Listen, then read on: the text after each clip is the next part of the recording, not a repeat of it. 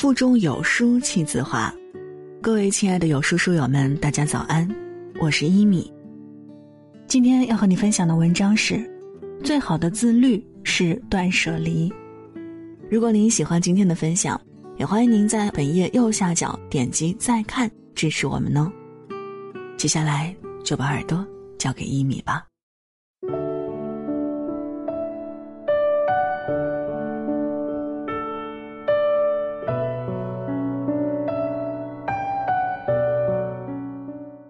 前两天，杨幂又在热搜上挂了一天，这次不是因为黑料，而是体重。一六年参加《真正男子汉》时，节目中测出杨幂净身高一六六点五厘米，体重四十七点九千克。时隔两年多，她的体重为四十七点四八千克，基本没怎么变，还瘦了一斤。网友纷纷表示羡慕，都说体重不过百，不是平胸就是矮。为什么到了他这儿就不管用了？他怎么能一直这么瘦啊？这让我想起之前看过杨幂的一个访谈，记者问：“你最接受不了是变胖还是变老？”杨幂表示自己都能接受，但相比之下，变胖更接受不了。因为变老是每个人都控制不了的，但变胖是对自己的不负责。一句话就能看出杨幂的自控力。也就是我们近年来常听的一个词儿“自律”。已经当妈的她，从来不吃高油高糖的食物，每顿吃的也很少，还练出了马甲线。能够自律的人都活成了我们羡慕的模样。西奥多·罗斯福认为，有一种品质可以使一个人在碌碌无为的平庸之辈中脱颖而出，这个品质不是天资，不是教育，也不是智商，而是自律。有了自律，一切所求近在眼前。彭于晏如今是大家眼中的男神，可他小学刚毕业时，身高一点五米，体重有一百四十多斤，名副其实的大胖子。高三时因迷恋上篮球，迅速长高变瘦，偶然的机会进了娱乐圈，却始终不温不火，还因为合约纠纷欠下了五千万台币。不甘心的他决定改变自己。后来他接了部戏，演一个热爱体操的逐梦人。因为有很多专业的高难度动作，二十九岁一八二的彭于晏，每天都会往返台北和宜兰之间进行魔鬼集训，每天十二小时，持续两个月。之后他演黄飞鸿，他就去学功夫；拍破风，他就每天十公里骑行；拍激战，他就去学综合格斗和武术。靠着非凡的毅力和自控力，彭于晏将自己活成了无数种可能。邪不压正播出后，他的身材在朋友圈刷屏，连姜文都连连称赞：这样的身体比古希腊的雕塑还漂亮。不仅彭于晏，四十八岁闫妮通过坚持的健身和养生，从佟湘玉蜕变成逆龄女神。莫文蔚每天睡前跑半个小时。所以五十岁的他身材惊艳众人，孙俪在剧组休息时都在做瑜伽，所以三十五岁的她少女也能演得游刃有余。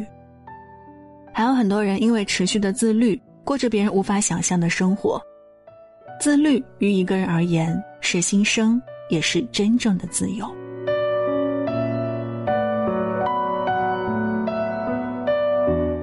你知道什么是真正的自律吗？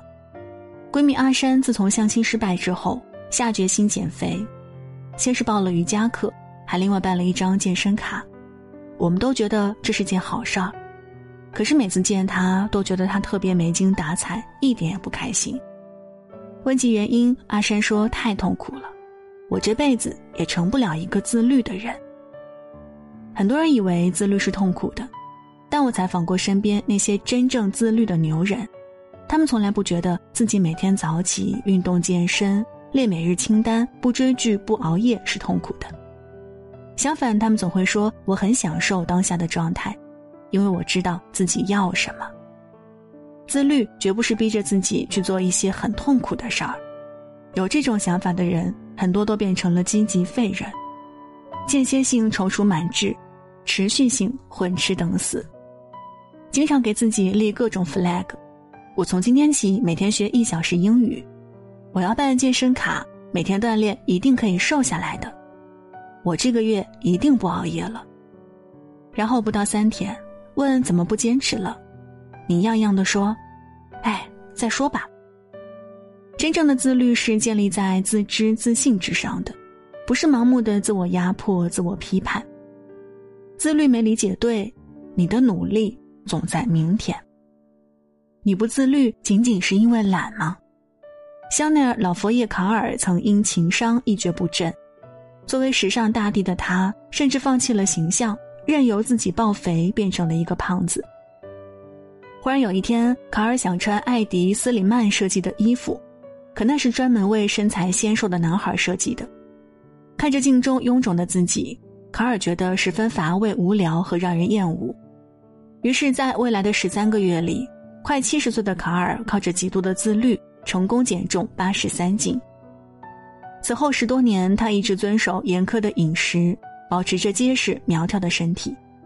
他传授自己减肥的秘诀：不要考虑其他，减肥的理由有且只有一个，我要减肥。不是别人，是自己。也不是为了别的什么目的，只是清楚到底什么对自己更重要。有人做过一项调研，那些成功的人在性格各方面几乎没什么共通的，只有自律。因为自律的人更清楚自己要过什么样的人生，并愿意为之不懈努力。所以，为什么你做不到自律？答案无非只有一个：你根本不确定自己想要什么。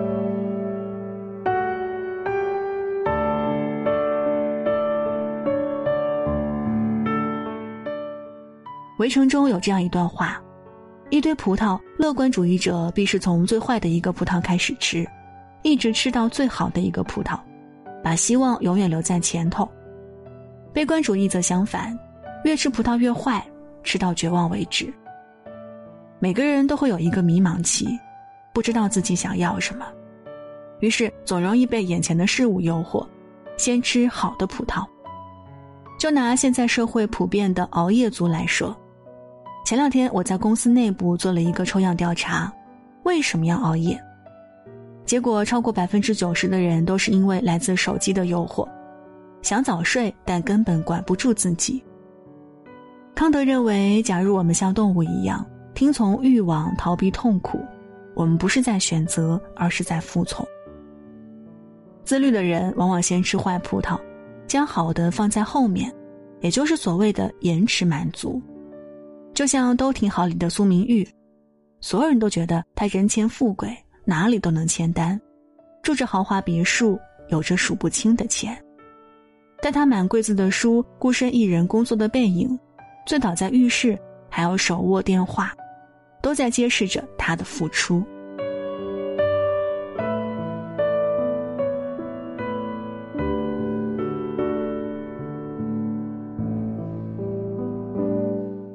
所有命运赠送的礼物，早已在暗中标好了价格。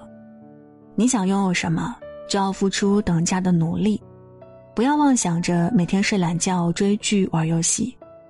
你现在所有的爽，都在预制你梦想中明媚的未来。唯有自律，会让我们活得更高级。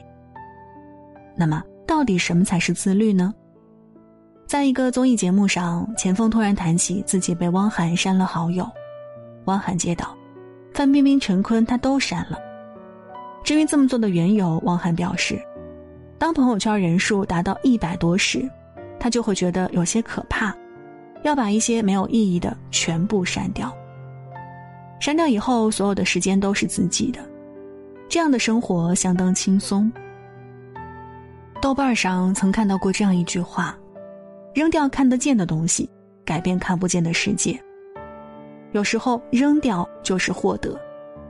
在《断舍离》一书作者山下英子的专访中，主持人问道：“什么是幸福？”他说：“只拥有必须的生活用品，居室无可指摘，身体经过了劳动的锤炼，灵活而保养得很好，同时还能完全不受干扰的生活和工作。达到这样的状态，精神就能保持自由。”这就是理想中的幸福。断舍离，清楚自己要什么，不要什么，逃离慌乱的生活，从生活食物到心中杂念的断舍离，实现从习惯的改变到精神世界的自由。我想，这才是真正的自律吧。